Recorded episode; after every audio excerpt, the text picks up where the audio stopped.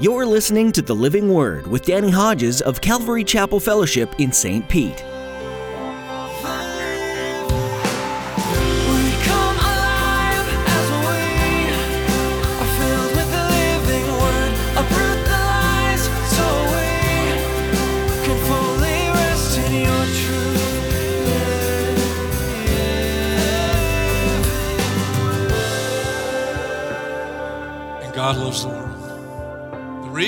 Church age is very simple. You might have heard the scripture. It's called John 3:16.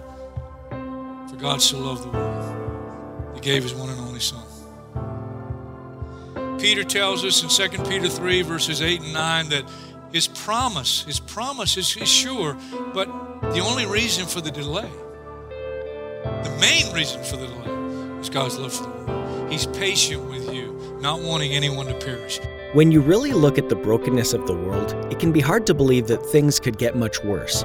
Today on The Living Word, Pastor Danny continues his look at the prophecies laid out in the book of Daniel. You'll be reminded that Jesus is going to come back, and while it might seem like he's delaying, he really is waiting so that more people have the chance to know him. God loves you so much. He's patiently waiting for you to take him up on his offer of forgiveness and begin a relationship with him. Now, here's Pastor Danny in the book of Daniel, chapter 9, as he continues his message A Disappointing Revelation.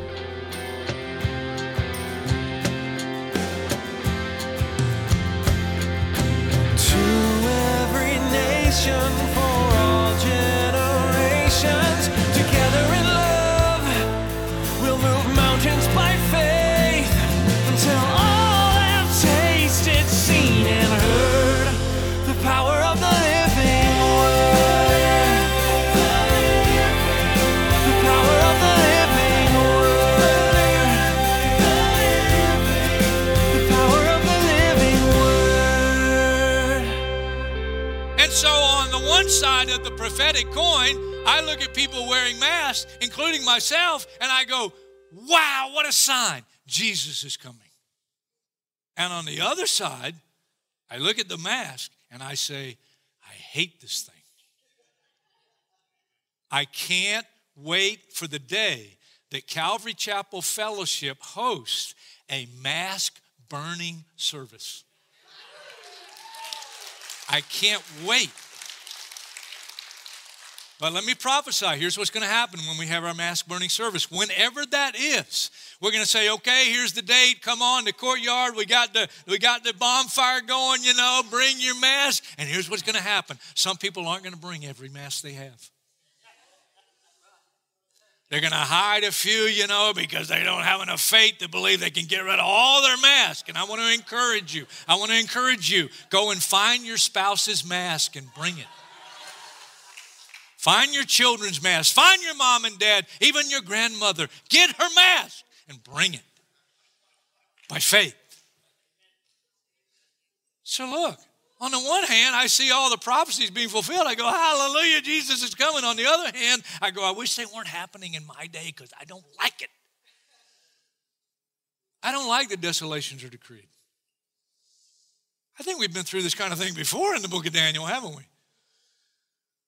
And the one final desolation that's called the abomination of desolation, guess what? That one final desolation that at the very end will make it appear that the saints have lost. You read about it. Revelation chapter 13. Here's what it says. When Antichrist is ruling during that final seven year period, verse 5, he's referred to as a beast, and the kingdom he rules, beastly. The beast was given a mouth to utter proud words and blasphemies and exercise his authority for, authority for 42 months. That's three and a half years. Right in the middle of the seven, you'll see his true colors. He opened his mouth to blaspheme God, to slander his name and his dwelling place and those in, who live in heaven. He was given power, given power to make war against the saints. Listen to what I'm reading to you. And to conquer them. He was given authority over every tribe, people, language, and nation.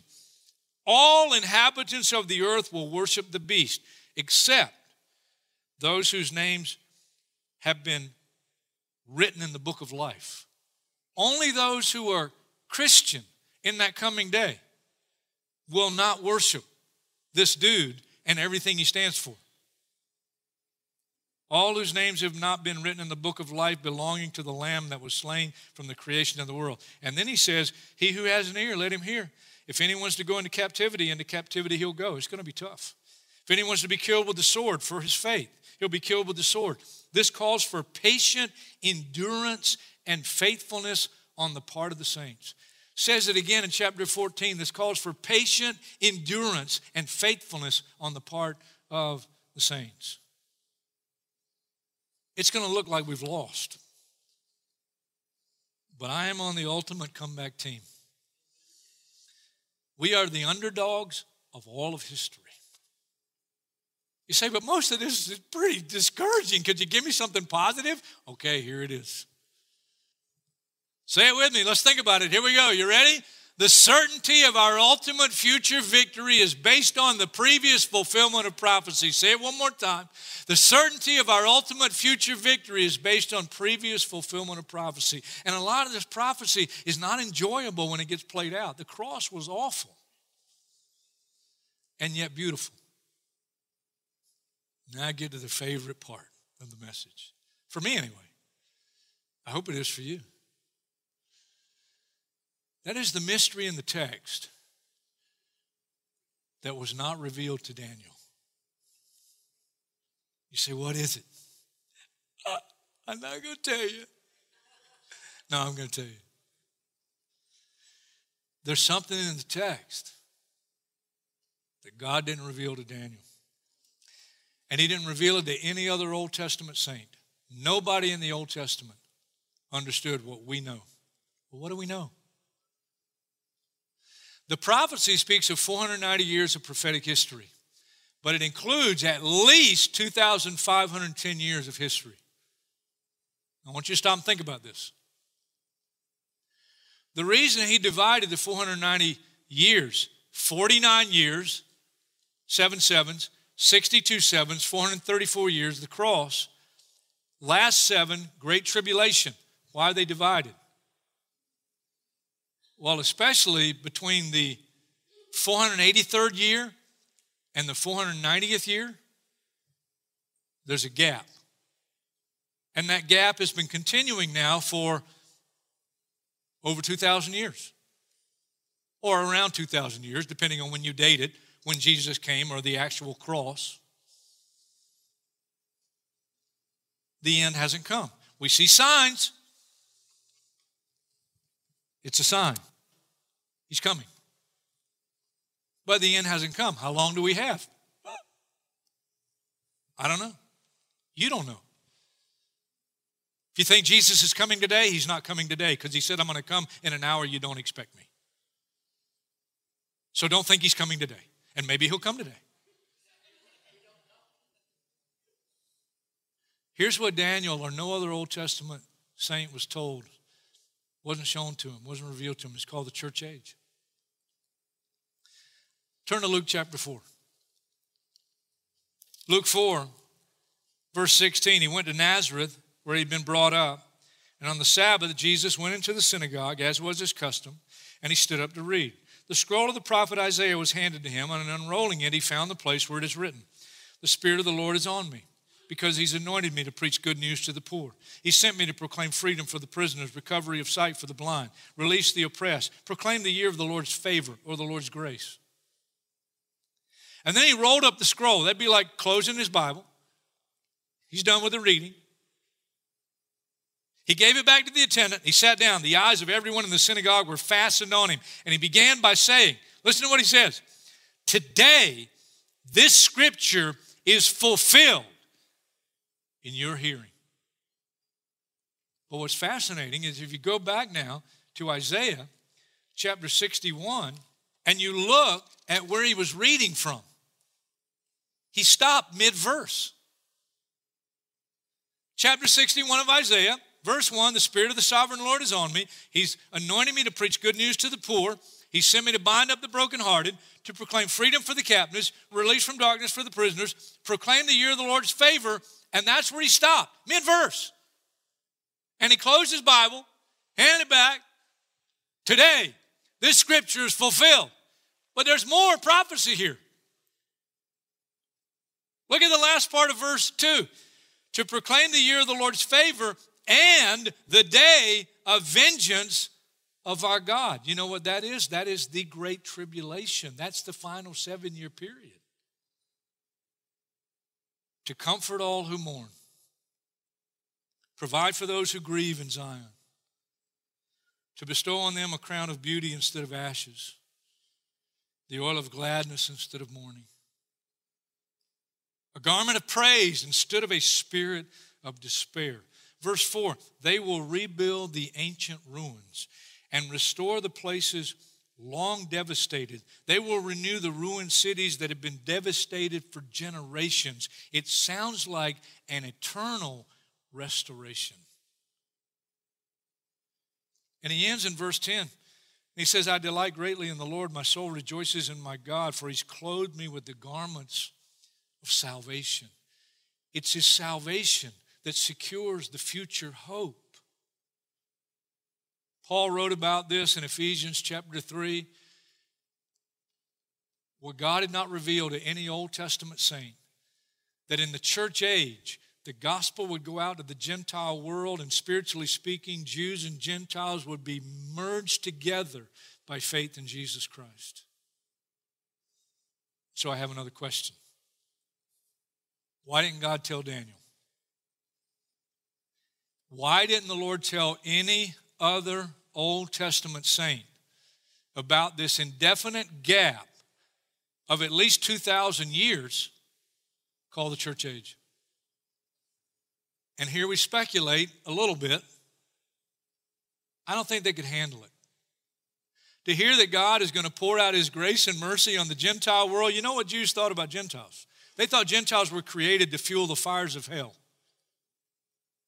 You just read the story of Jonah. And when God told Jonah, I want you to go to Nineveh and preach repentance, Jonah went the opposite direction, running from the Lord and running from his call because he knew. And this is what he said to God when God finally came and got him after the whale or the big fish experience. So I knew what a gracious God you are, and I know if I go and do what you say, they, they, they, they might repent and you would forgive them. And Jonah didn't want God to forgive them. They were bitter enemies of Israel. But God loves the world. I don't think they could have handled it. But I'll give you another, another one that's definitely one to think about. The church age would delay the restoration, it would delay heaven. Daniel's already been given insight and understanding that the end of the Babylonian captivity is just the begin of a lot of more prophecy to be fulfilled, and a lot of it won't be enjoyable. God wanted him to know. But he didn't tell him everything. He didn't tell him everything. The church age would delay restoration. Anybody want Jesus to come today? I want Jesus to come today. I want the rapture of the church to happen today. I want to be beamed up. I want to get out of here. But it's probably not going to happen.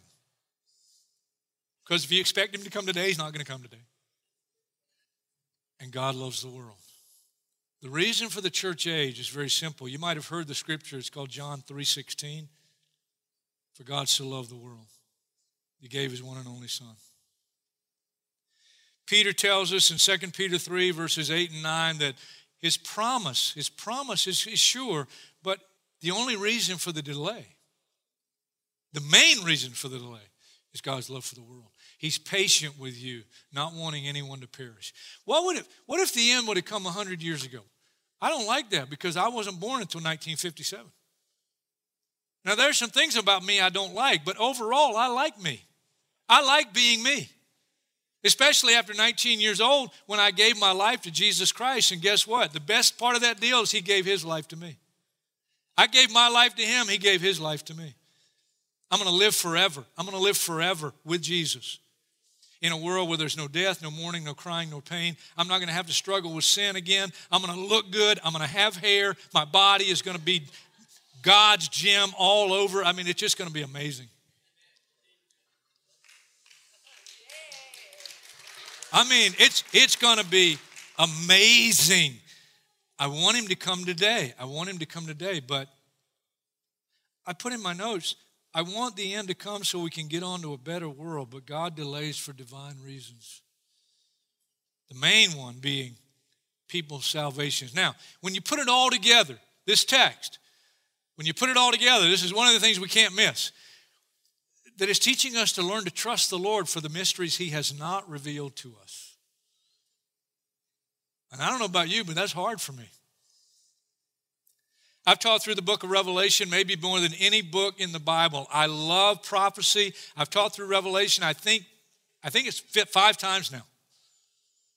And every time when I get to Revelation 10:4, Revelation 10:4, I'm frustrated. I'm absolutely frustrated. You say, what is Revelation 10:4? That is where John's receiving more revelation, and all of a sudden, seven thunders speak. And the whole context is prophetic, so it must be prophetic voices. Seven thunders speak, and John's about to write down and include it in the book of Revelation what the seven thunders speak. And then God says, No, John, don't write that down. And I'm like, What? If you're not going to have him write it down and include it in the book, why did you tell me they said something? That's like somebody telling you some great secret and say, It's a secret. I'm not going to tell you. What do you mean you're not going to tell me? Why did you tell me it's a secret? My wife told me you got really worked up on the what the seventh thunder said in the Saturday night service. You ought to calm down a little bit, but I can't calm down because it still bothers me that he told us seven thunder said something and he didn't tell us what they said. All right, let's just finish the service. You got to learn to trust the Lord. you got to learn to trust the Lord for what He hadn't revealed to us. Here's one of those love hate verses. The secret things belong to the Lord our God, but the things revealed belong to us. Some people focus on the things that God hasn't told us, and they get in all this terrible tizzy in life because there's so many things God hasn't told us. For we know in part, and we prophesy in part. Now we see but a poor reflection as in a mirror. Then we shall see face to face. Now I know in part, then I shall know fully. I'm looking forward to that day. No more mystery. No more unanswered questions. No more, I don't understand. Almost done. But you got to take a quick look at John 16. John's Gospel, chapter 16. Real quick, real quick. Jesus in John 15 through 17 has his most intimate conversation with his disciples. He's about to go to the cross. You know the kind of things he says to them here? He says in chapter 15, if the world hates you, keep in mind it hated me first. As a matter of fact, the world hated me without reason. So, no servant's greater than his master. He's trying to get them prepared for what's going to happen in living their Christian lives. And then he told them all the negative prophetic things that were going to happen before his second coming. He tells them he's going to leave them. Chapter 16, verse 6 Because I've said these things, you're filled with grief. He says later on, Now is your time of grief, but I'll see you again, and you'll rejoice, and no one will take away your joy. Notice what he says in chapter 16, verse 12. I have much more to say to you, more than you now can bear. What a revelation that is. You know what that tells me about what the seven thunders speak, spoke? I probably don't want to know what they said. Because revelation's hard enough to digest with what we have already revealed. If I knew what the seven thunders spoke, it might put me over the edge. I might not be able to accept it. I may not understand it to a point that I actually doubt the goodness of God. And God knows how much we can handle, God knows how much I can bear. And Jesus said, I got much more I'd like to say to you, but you can't handle it right now. And then I don't want you to miss the prayer. In chapter 17, he prays for them. Verse 13, I'm coming to you now, Father, but I say these things while I'm still in the world, so that they may have the full measure of my joy within them, despite all the terrible things they're going to have to deal with. I've given them your word, and the world has hated them, for they are not of the world any more than I'm not of the world. My prayer is not that you take them out of the world, that's what I want, but that's not his will. but that you protect them from the evil one. They are not of the world, even as I am not of it. This world's not our home. Sanctify them by the truth. Your word is truth. Hopefully, we're being sanctified even more right now. As you sent me into the world, I've sent them into the world. For them, I sanctify myself, that they, too, they too may be truly sanctified. But don't miss verse 20. My prayer is not for them alone. Talking about the disciples, he just had this intimate discussion with. I pray also for those who will believe in me through their message. I don't know about you, that gives me Jesus bumps. He prayed in this prayer for me. That no matter what the difficulty, no matter what prophetic fulfillment I am called to live through, I can have joy. I can have peace. I can have hope. He ends by saying, Father, I want those you've given me, verse 24, to be with me where I am and to see my glory. The glory you've given me because you loved me before the creation of the world. And guess what? That's going to happen one day.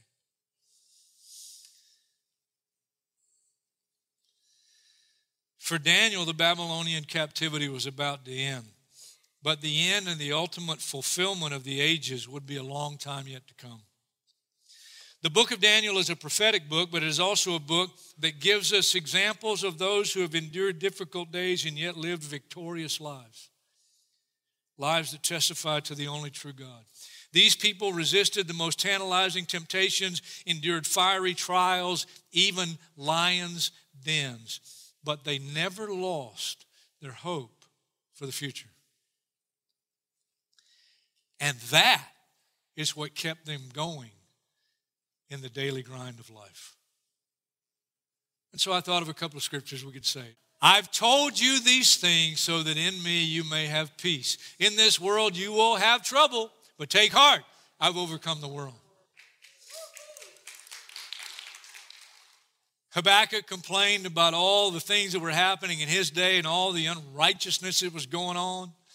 And then when God told him he was going to do, bring the Babylonians, judgment, he complained about that. But at the end, he finally had his faith restored and he accepted the desolations that were decreed for his time and the difficulties that he would have to live through prophetically. And here's what he said, and I'm going to read it for us. Though the fig tree does not bud, and there are no grapes on the vine, though the olive crop fails and the fields produce no food, that means there's no paycheck. Though there are no sheep in the pen and no cattle in the stalls, you lost your car. Yet I'll rejoice in the Lord. I'll be joyful in God, my Savior. The sovereign Lord is my strength. He makes my feet like the feet of a deer. He enables me to go on the heights.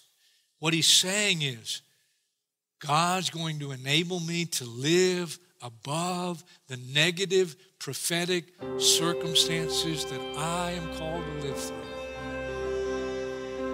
Last one. I consider that our present sufferings are not worth comparing with the glory that will be revealed in us.